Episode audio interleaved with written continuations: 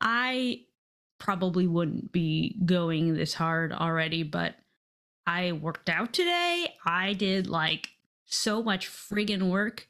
What are you I doing? I deserve What's it. your program? Um, wait. Oh, my. No, it was just my physical therapy workout. Oh, they had me do all this, you know, uh, squats, lunges. Oh, steps, boy. Like kind of like a circuit kind of thing. You got to do a salt bath. Yeah. Yeah. But then they also do the pressure points in them. Oh, like a little massage? Yes. So that was like the whole reason Mike went to physical therapy when he went. He was just like, I really just like the massage. Yeah, I mean, that that is also like what this is my first time at physical therapy. And it's like, oh, this is how people get free massages. Yeah. Thank you, healthcare. Yeah. But they also like, I swear, they're tr- trying to make you not go for the massages because they put so much, they like, oh, they try to make you pain, like feel pain. Like feeling pain is the point, baby. Oh, Mike likes that, but he's a yeah. masochist, I think. Well, I, I have bruises from oh, physical therapy. Jesus Christ. I don't think they're doing it right. I don't think you're supposed to be breaking blood vessels. Yeah, but these, um, this was from, well, yeah, it, it's, it's complicated, but I, like, because my blink if you're in trouble. Well, because it's the knee, the knee is like so complicated that they have to kind of like figure out which tendons and ligaments are right and wrong. So they're like digging into your knee to like. I also feel like physical crap. therapists have like really expanded, like used to just do exercises and now they're doing like these massages. They're doing more like chiropractic stuff, I feel like. And I feel like they're doing it to justify why you wouldn't just do exercises on your own time by yourself. It's like, no, you need me. You need yes. me to like touch you. Yeah. And I think part of it is true, or at least that's I've been brainwashed to believe, because the first day I showed up, I was like, my knee hurts. And I like explained everything. And then the guy works on my foot. And I'm like, what? What what's going on? Like, but, oh, you don't know. I'm I'm going to show you. And like, I'll, but like it worked. Like, I, I don't know what happened, but like something changed and like it helped. So uh-uh. That's fun. What a nice little magic trick.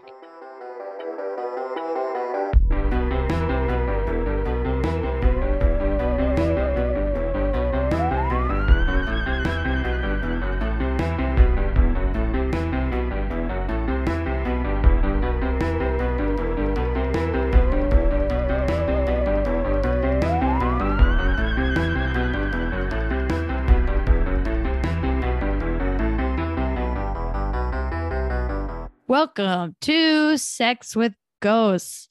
I'm Bridget, here with my deep sea expert, Molly. Hey, exciting. I do love the deep sea.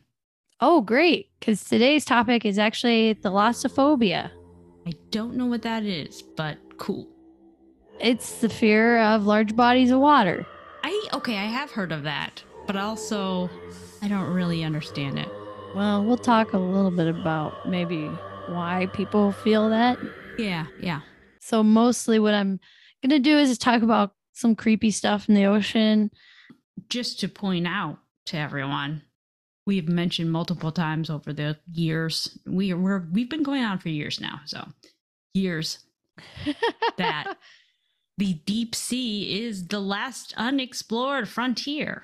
And that there's a really great reel or TikTok going around that shows like how deep largest bodies of waters are. And that's how I came up with today's topic. I want to give a quick shout out to Sky Shepherd.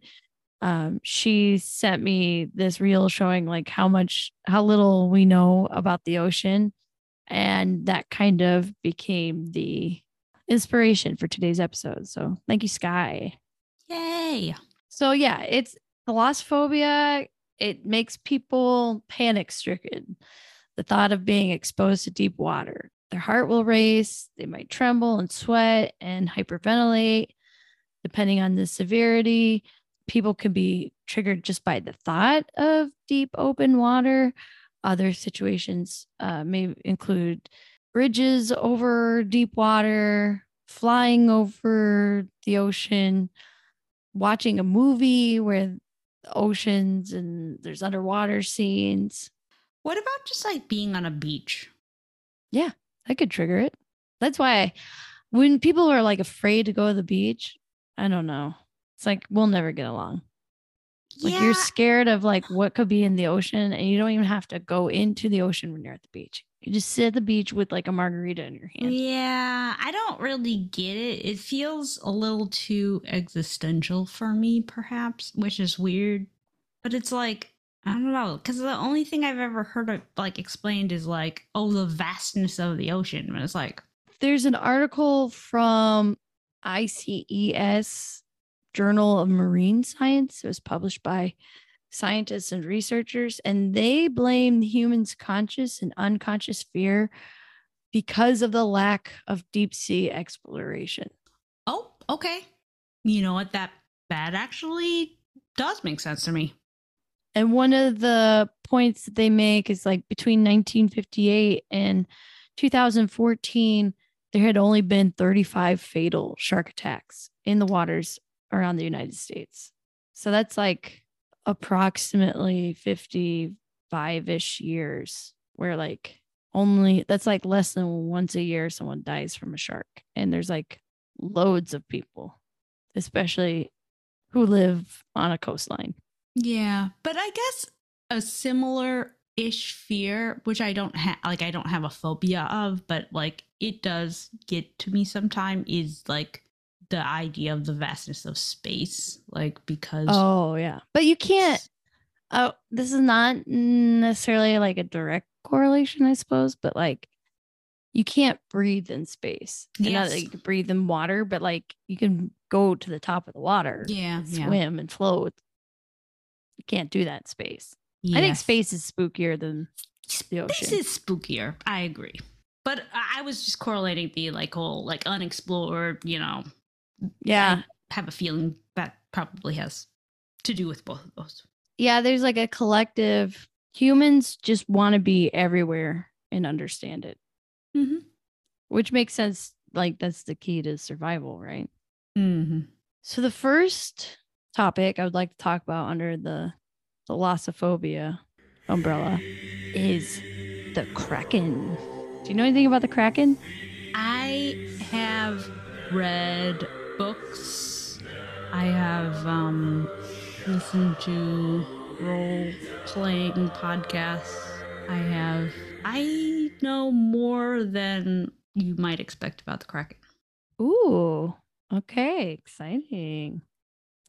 Because for a long time, the Kraken was considered like a cryptid.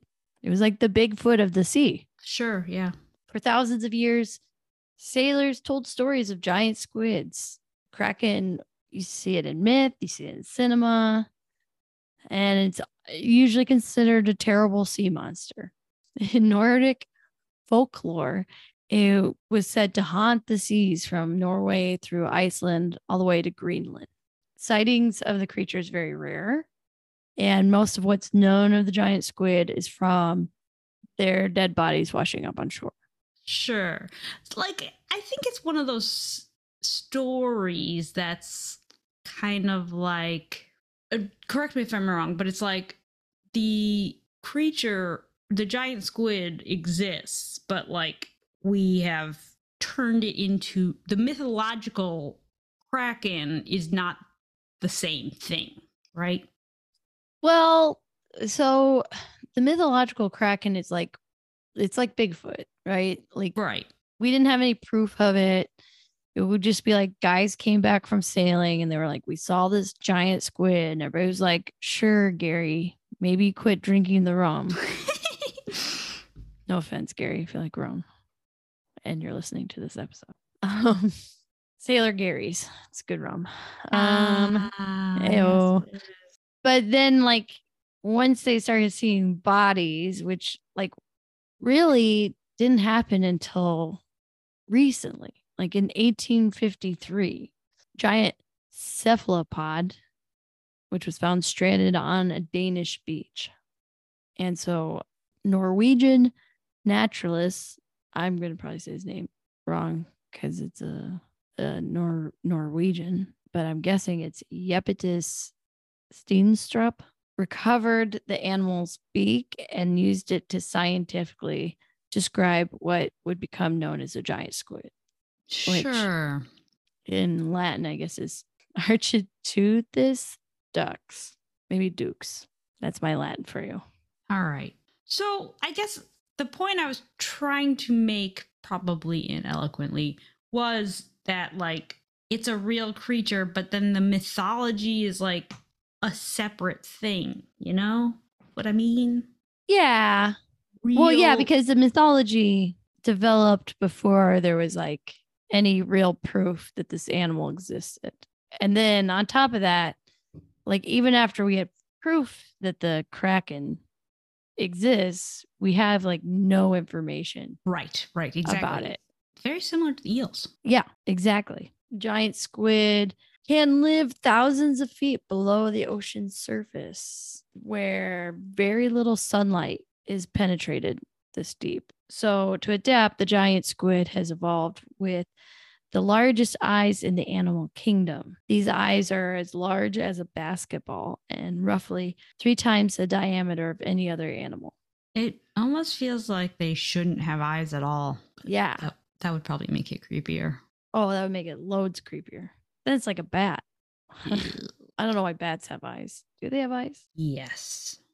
It does seem weird they exist. These huge eyes probably help them get around the ocean. But they are also very likely very sensitive of bright lights, which is why it's been like really hard to get these guys on oh, camera. Yeah. Oh, yeah. No, that totally makes sense because they would just go the other direction.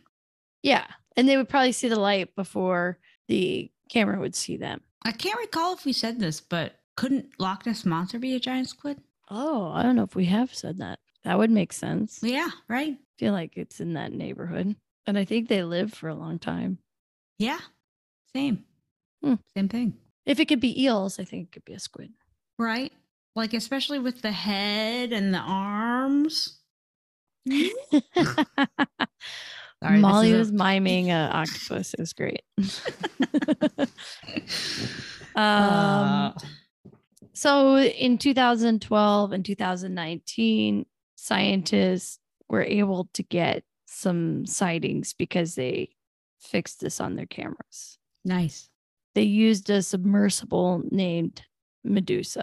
So Medusa would turn off its lights and stop moving after a certain amount of time or reaching a certain uh, depth. And then the creature would come out and they'd catch it navigating the bottom of the sea. They would also use a dim red light instead of bright light whites or white lights. So they were able to get some visuals. And they think this probably helped because there's probably natural color blindness with the animals. Yeah, yeah. I just can't.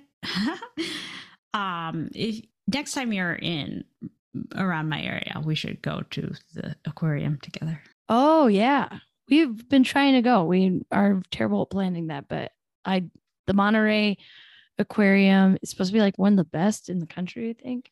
Yeah, it is very cool. And you learn, like you see these deep sea creatures and they're just the weirdest creatures imaginable. Yeah, but on the books. In July of twenty twelve, this is when we got our first video of the giant squid. And it was swimming about two thousand feet below the surface of the Pacific Ocean. Like some other squid species, it has giant pockets in its muscles containing an ammonium solution that is less dense than seawater. They think this allows the animal to float underwater so it can keep itself steady, basically, without um, actively swimming. The presence of the ammonium in their muscles is probably the reason why they also have not been fished to near extinction, because if we know anything about humans, they love killing animals. It's true, but I do wonder, like, how deep does deep sea fishing really go? Like, is it that deep? Well, I think it's a combination of these creatures are definitely, like, intelligent enough to, like, run away. Yeah, yeah. And then, yeah, it can't go that deep, but, like, even if it made itself known, I think they have a better control over their bodies in the water versus like a whale, because like sperm whales used to be like super common, and now there's like a certain number of them, or mm-hmm. a definitive number of sperm whales in sure. the world. Speaking of the sperm whale, it is also the predator of our friend here. Oh, interesting. So they think that these two sea creatures actually get into battles quite frequently, frequently, because it's very common to find scars on whale skins left by the squid's tentacles and arms, Dang. which have suckers lined with sharp tooth-like structures. I mean, it seems like the squid is smarter than the whale, though. Oh my God, the squid and the whale. Remember that movie? Sorry. Was that the one that was about divorce? Yes, yes.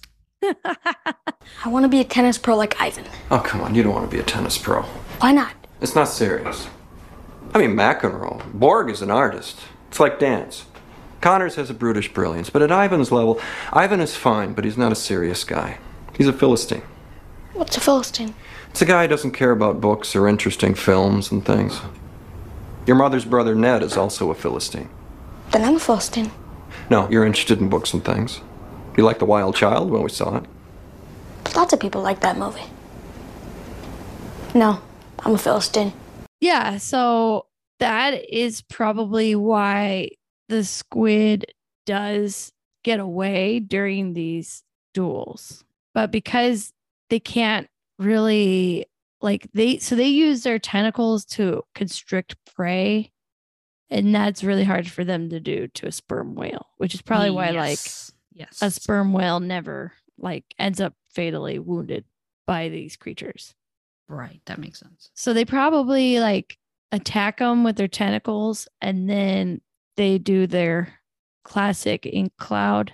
And that's when they get away from the sperm whale. Yeah. I'm curious as to what a whale does to aggressively be aggressive. What do you mean?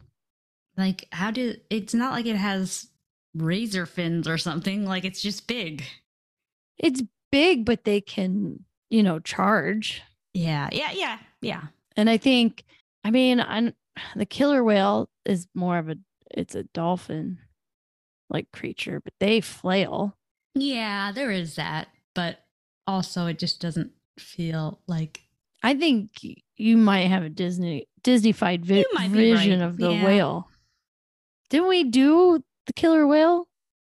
No, no, I don't think so. Why did I think we did? That stuff is dark. Oh, really? Did we, did we not do it on this podcast? My, I don't think so. Why do I feel like, wow. Have I already forgotten? So I felt like we talked about how terrible killer whales are. I mean, not that they are terrible. Most of their crimes committed was in captivity by humans mm. and not correctly put in captivity. So that's one of the reasons why people are afraid of the ocean. Yeah, sure. I have a second story for you, and it's about a ghost ship called the Ourang Medan. Um, before we go on, do you want to talk about Kraken, the rum?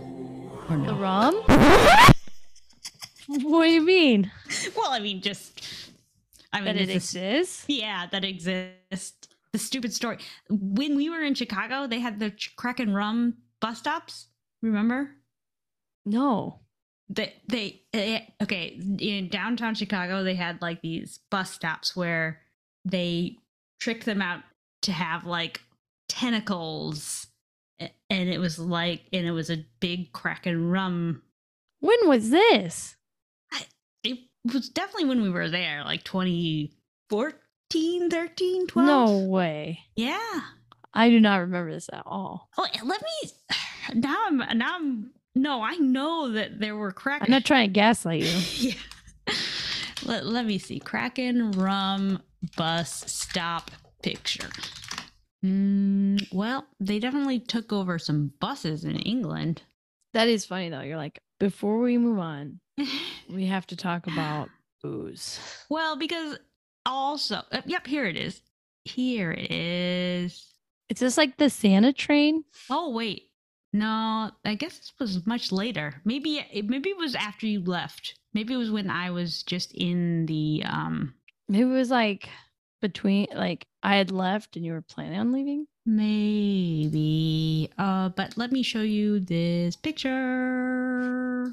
I can't seem to zoom in on it, but um, do you see the large Kraken bus stop? And the Hannah's Bretzel, which was definitely in Chicago. Oh, they like wrapped it around, mm-hmm. looks like the the bench. Yep. Outdoor advertising. But Pinterest doesn't give me any information about it. Yeah, Pinterest is trash. It is. It looks like around that time they were also buying buses and, well, buying bus wraps or whatever. And also then, like, Matthew is a big fan of rum. So we do enjoy the Kraken rum. Is that like your favorite rum? I don't love rum. I'm not a rum person. Yeah, the only time I really drink rum is tiki drinks, which I fucking love. Tiki yeah, drinks. But, but I do enjoy buying Kraken just to have, like, if I'm going to drink rum, why not have it be Kraken, I guess. I'm still a Sailor Jerry's person. Yeah, I mean, I do like the Sailor Jerry, but I have... But I think become... it's because it's the least rummy... Le- yeah. The least rum-tasting rum. See, I do... Matthew has gotten me into um, Dark and Stormy, so we do usually have uh, ginger beer, Kraken, rum, lime juice, Dark and Stormy on hand. Yeah, you gotta have your classics ready to go. Mm-hmm. We've been doing a lot of spritzes lately, so, which is kind of insane because I never thought Mike would be like a spritz boy, but here we are. Uh, he goes to oh. Italy once. Also, like, I'm not a big, this is, sorry, I'm just going to go off on tangents because it's fun. I'm not a big scary book person or movie, obviously, but like there are always like specific exceptions to that. And one of them is a, a China Mieville book published in two thousand ten called Kraken. And I would highly re- recommend it. I like, um, if if I'm going to watch or listen or read something scary, it has to have like some other purpose. And this book is it. So if you're interested in Krakens and mystery. Well, what's the other part things, of it from the scary? Does it tell you like science facts about the Kraken? No, no, no. Like as in, no, like as in a good plot. Like a, like a, there has to be something there. It's not just like scary for the purpose of scary. Oh, I got you. I got you. Yeah. So I'd recommend that. And it's fun because it's about a Kraken. Come on. Who doesn't like the Kraken? Well, now I, everybody should like the Kraken. Mm-hmm. It'd be like an animal hiding from humans for that long. Yeah. That's pretty good. That's then, why people are scared of the ocean. Yes. And also like why the possibility of mermaids isn't out of the question. Yeah, I saw a TikTok the other day where they were like twelve famous mermaid sightings. Right. And like some of them were ones we talked about, but I was like, damn, they are real. I just don't think that they look anything like, you know. They're our, not as human. No, they're not at all. Especially if they live that far down. Like the idea that anything that far down would even have eyes is surprising to me. But I think the mermaids, like the squid, could be highly intelligent. Yeah, yeah, yep, yep. So they can go back to the surface. But being highly intelligent also means that they probably are not, you know, poking around, hanging around, waiting to be seen. So I don't know. Maybe in some places, like the African ones. Perhaps. Okay, so the other reason people have thalassophobia, it's probably because of terrifying stories about ships and what happens would sailors go out and they don't come back and that sort of scenario. So one of these, there's like tons of ship stories I could tell you, but I thought this one was pretty interesting, and it's called the S S Ourang Medan. This happened either June nineteen forty-seven or as late as February nineteen forty-eight, because it's kind of, it's something that ended up like in newspapers, and we'll we'll get into the story. But a curious radio message was received by numerous ships traveling al- along the Straits of Malacca, situated around Sumatra and Malaysia. At the time, the origins of the message were not known, but it was definitely an S O S. The message itself was divided into two parts, separated by Morse code, and for a while could not be deciphered. Those that received the message insisted the transcript was this: all officers, including the captain, are dead, lying in chart room and bridge, possibly whole crew dead. I die. Oof. And nothing else was transmitted after the ending there. Damn. So according to the story, two ships, both of them were American ships, picked up the messages. And like that movie Dunkirk, they had to go and investigate. It's the rule of the sea. With the help of British and Dutch listening posts, the coordinates of the vessel uh, were thought. They were like, okay, we got this triangulated. And they think it was the Dutch freighter S S Ourang Medan. So the Silver Star, which was an American merchant ship, was sent to the coordinates. Given the content of the distress calls, the captain of the Silver Star wasted no time in navigating to the location.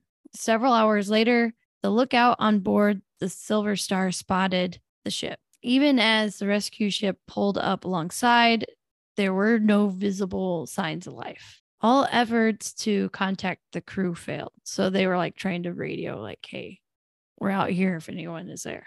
Sure. And since they had no response, this kind of forced the captain of the Silver Star to then organize a way. We have to go on the ship and see what's going on. And what they found were corpses of Dutch crew throughout the ship. The victims' eyes stared wide with horror, and their face lay twisted in sheer terror. And their arms looked like they were trying to fight something off. Not even the ship's dog escaped the terror of whatever had taken place. The dog, this is like such an X-Files episode. Yeah, that's exactly what I was thinking too. Like, well, this is X-Files. Allegedly, the dog was found to be like mid-snarl. Wow. Captain was found on his bridge, which is like where you'd find a captain.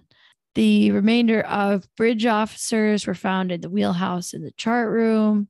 The radio operator, who they think sent the S O S, was found at his station.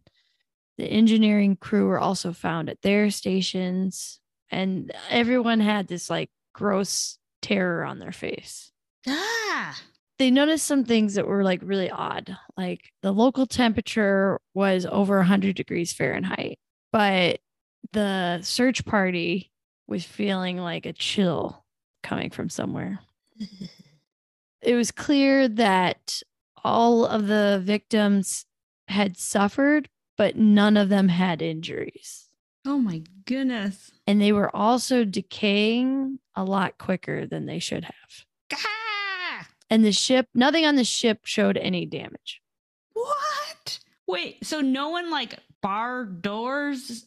No, it just looked like something came, caused immense amount of terror, and everybody just died. That is horrifying. The Silver Star is like, we don't know what's going on, but we'll take the ship back. And, you know, someone can try to salvage probably the ship itself and figure out what happened here. So they tethered the ships together, and they then discovered smoke below the decks, specifically in the number four cargo hold. So they see the smoke and they're like, we have to sever this connection because it's probably on fire or something. And as soon as they like severed that rope, the Ourang Medan exploded. Holy crap! And allegedly the sheer force of it lifted it out of the water before it sank to the bottom of the ocean. And they didn't notice like a large amount of explosive on board, presumably. So we'll we'll get into some ah, of that. okay, okay. The first mention of the incident was from the United States Coast Guard in May of nineteen fifty-two, which is why we got like a lot of like it was either this year or this year. And there were witness testimony of crew members, and they, you know, in their testimony included that their frozen faces upturned to the sun, staring as in, in fear. Their mouths were gaping open and the eyes staring. So you have to ask, like, is this a fact or a legend? Because yeah, yeah, yeah. Seems like it's just all hearsay. So one of the arguments that say that it's not true is that it appears that the ship never officially existed. One of the arguments that's not true is that the registry of Ourang Medan never existed. So it definitely was a ship. Was not. Or it, o- there's no official documentation that Ur- the Ourang Medan existed. Okay. But the Silver Star did, was registered in and existed. Okay. I mean, wouldn't the Dutch know best? Like, yeah, so that's if- great because part of it is that uh, those who believe that the Ourang Medan did exist, the thing is that the name was probably originated in Sumatra because there was a Dutch colony formed there. Oh. Part of the Dutch East Indies. And in Indonesia, Ourang means man, and Medan is the largest island of Sumatra. So the name would literally mean man from Medan. Oh, so it's probable that the ship, well, if... But at the time that they would have found it, the Silver Star wasn't known as a Silver Star. The time that they found the Ourang, the Silver Star would have actually been called the Santawana because the Grace Line shipping company had bought the vessel and renamed it. So there's like all these like, yeah, yeah, pretty muddled. And so there's no records to really back up exactly the names. There's no real mentioning of the Ourang Medan anywhere. However, there was a man, Professor Theodor Searsdorfer of Essen in Germany, which, sorry, my pronunciations, who spent uh, fifty years researching the story of Ourang Medan. And the professor was the first to mention the names of the American ships that originally went in pursuit of the ship and refers everyone interested in their own research to a German booklet that was written in nineteen fifty-four. And the booklet was a publication by a man of Otto Mellick. And he seemed to know a lot about the mysterious ship. He knew knowledge of its route, cargo, and the name of the captain. The book is called Das Totenschiff in der Südsee. Uh, rumors suggest that the crewmen aboard the Silver Star authenticated the booklet. The book also included like what the cargo hold was and what might have been inside. So according to the booklet, the cargo hold contained potassium cyanide and nitroglycerin. If this is true, it would actually explain why there are no official records anywhere because Uh, you wouldn't, it would have been uh, not allowed or really difficult to get away with moving combustible items on the sea. Now, are we, well, I, this is probably beyond the scope of this podcast, but we know that for sure in nineteen fifties. I know, it's a weird time because yeah. When did the atomic bomb go off? Yeah, because th- re- do you remember that story in Lebanon about the combustibles on the ship? No. Uh, it, yeah, it was like a few years ago. And what had happened was that a ship was transporting combustibles, but what happened was they stopped the ship, but then didn't have didn't know what to do with it. So it had just been sitting there with the oh. combustibles. Was this you know, like, did it happen recently? Yeah, like a couple years ago, maybe. Holy cow. And then it exploded, and it was not, it was very, very bad. But people like, get I off just, this ship? Oh, yeah, you know, like pe- oh, th- th- it had been sitting there for years, kind of thing. Oh. Like it was, and that was the the controversy in the end was that they, that Lebanon didn't have a better system in place, or like maybe just generally the sea law kind of thing. There's, yeah. I mean, the whole thing is messy. Yeah. We, I tried watching that plane doc I was telling you about, about the Malaysia flight that disappeared in like two thousand fourteen. And I was super into it because I, I showed up every day working at a pub where C N N would be on and we would all be watching this ship bullshit. But Mike, my, my little Mike is too sensitive about mass deaths. Oh. So I wasn't able to watch the next parts. But that being said, a lot of it seemed to have to do with like how, what's the record keeping? And this is an right. airplane, yes. not a ship, but it's kind of similar because it went over the ocean. Yes. Right. Like the record keeping of these countries. Yes. And what's moving across and what right. they're responsible for. And it's even crazier now because at this time, you know, they're going off like radio signals of like Morse code. And now we have like actual satellites and satellite pictures. So it's like even wilder now because it's like there's way, if there was ever a time to have like accountability and proof, it's now. And they still lost a fucking plane. Yes, but it's it's because we don't understand it as humans, a single human on land, how vast the ocean is. Like it is so, and there's no points of reference when you're looking down from a satellite. It's yeah. crazy. Yeah, like there's one point in the documentary where this woman's like, no, I found the ship and it was right. like in the China South Sea. And they show the satellite images next to like plane drawings. But I'm like, she's just a lady. Like, yeah. like it's like looking at clouds and saying, right. this is what I see. And it's like, good for you. But like, would a plane even look like that in yeah. the ocean? It's too, it's too complicated. Yeah.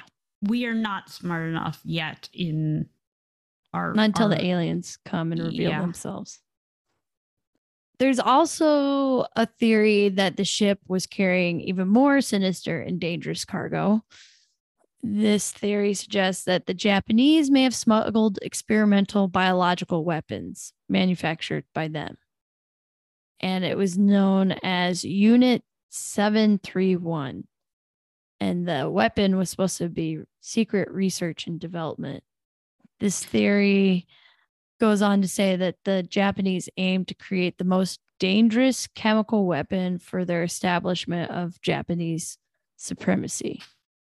That definitely seems like an X-Files episode. Like, and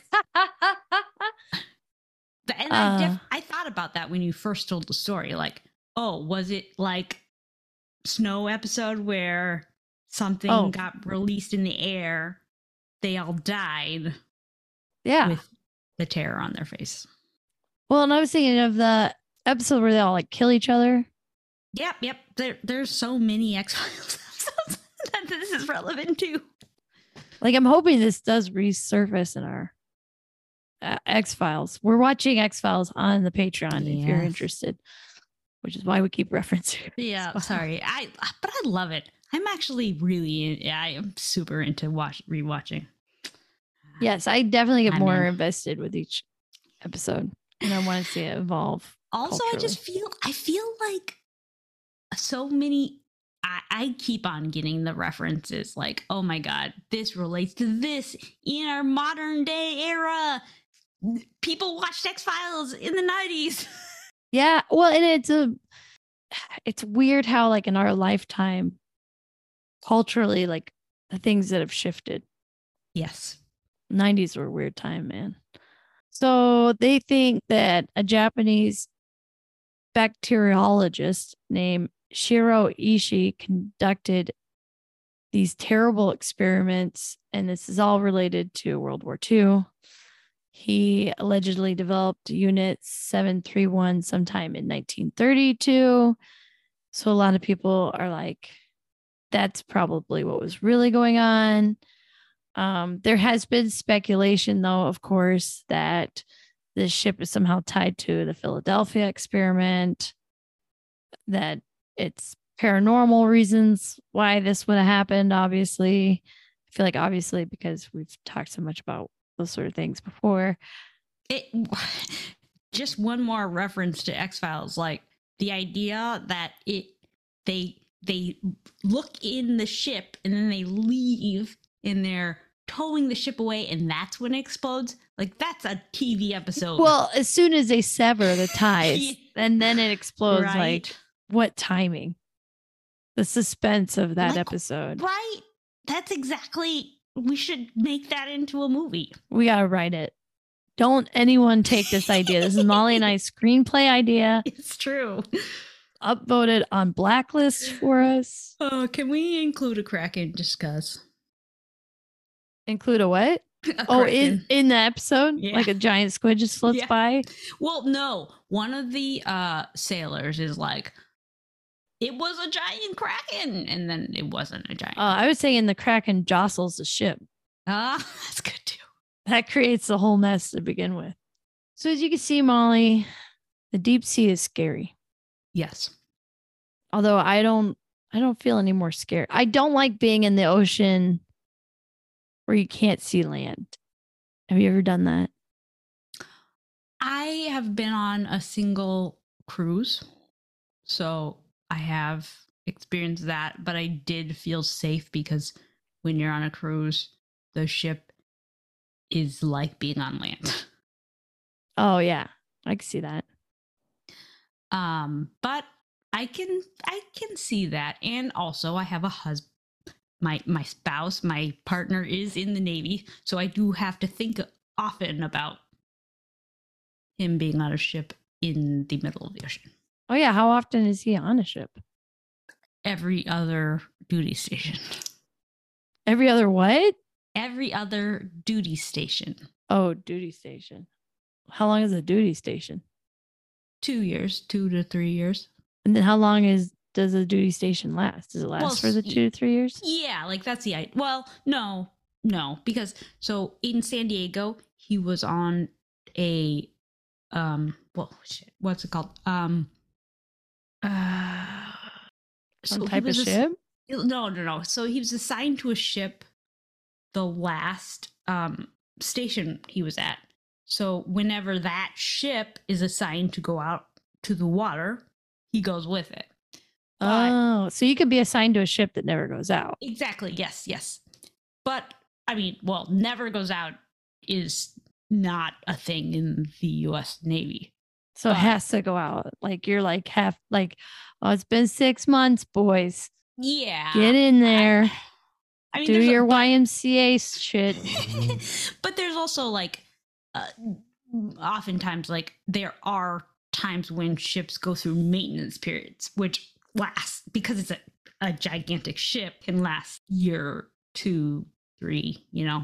Yeah, so that makes sense. It is possible that you'd be assigned to a ship that did not go out into the sea, but the point is that you would. So then he comes now currently in Monterey. He's not assigned to a ship, so he will never go to the ship. But then the next time, because he was now on land, now he has to go back to sea, technically. So when would his next, like, sea date come up? He's graduating in June of twenty twelve, twenty-four. So that's when they come knocking. They mm-hmm. say it's time. Go back to sea. And then that. Ooh. Ooh. Okay, that, I'm going to implant the sound there. Love it. Love it. But we know what I'm talking about. But, you know, Matthew likes the sea. I would hope so. He's a seaman. Also, we were talking about. Uh... Molly did stop and start grinning. I did.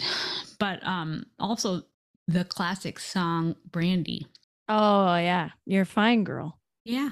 What a wonderful wife you would be. That's kind of a very sad misogynistic song, too.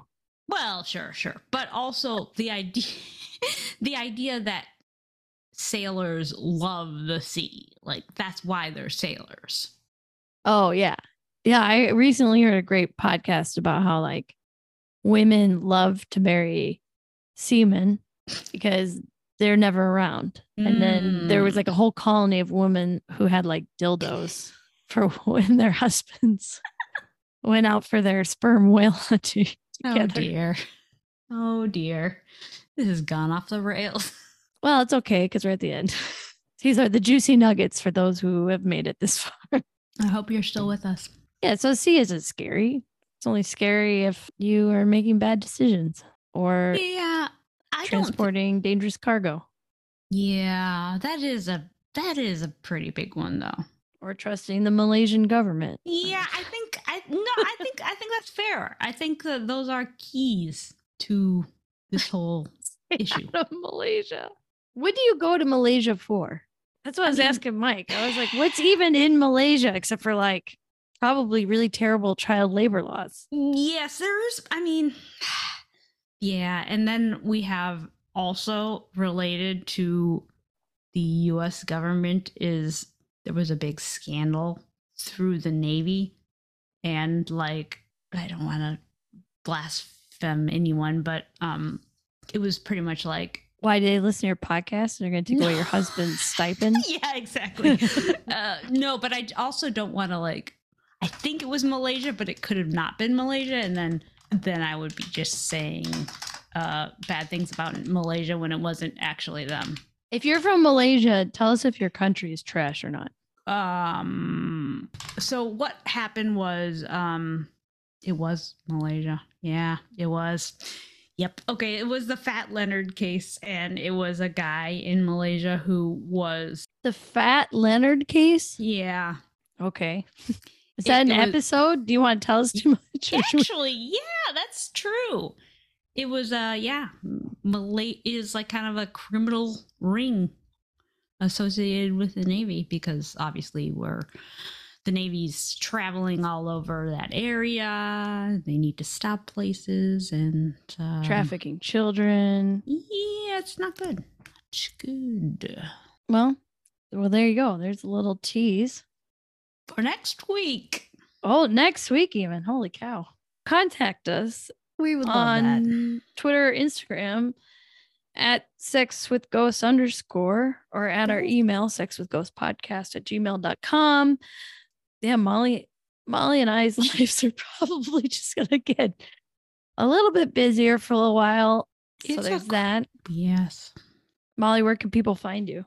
You can find me on Twitter, Instagram. I'm somewhat on Mastodon as well still, though it is, um, I don't know. I just, I'm not sure what to do with the whole social media thing. I know. Um, I feel like I'm done with it. I yeah, just like watching terrible TikToks. I have no desire to participate other than watching. Well, so my thing now is just watching. I watch YouTube videos. I'm a YouTube person now. Oh, no. Um, That's how people yeah. get radicalized. Well, yes, but I'm only watching very specific YouTube channels. You're making sure you're Googling every single one well, versus yeah. like what's recommended. So you don't fall yeah, into No, yeah, I hole. do not. I do not go with Google or YouTube algorithm, which is I mean, the same. I mean, Google owns YouTube. Yeah, yeah, so. yeah, yeah, it's true. Ugh. Well, actually, I think that's probably why, because because Google owns YouTube and because I am so embedded in the Google universe. Anyway, uh, oh wait, Molly M M nine. But how about you, Bridget? At Bridget underscore Socket, Twitter and Instagram. You can show your support by giving us a five-star review wherever you get your podcasts, and you can show further support by listening to us talk about X-Files. I guess you don't have to listen to the episodes. You can just send us money at patreon.com slash sex with ghosts. But you should, because it's really fun. Love season one of the X-Files. Live, laugh, love, learn the X-Files. Uh, thanks for listening. Ahoy. Bye. Wait, bon voyage. Bon voyage.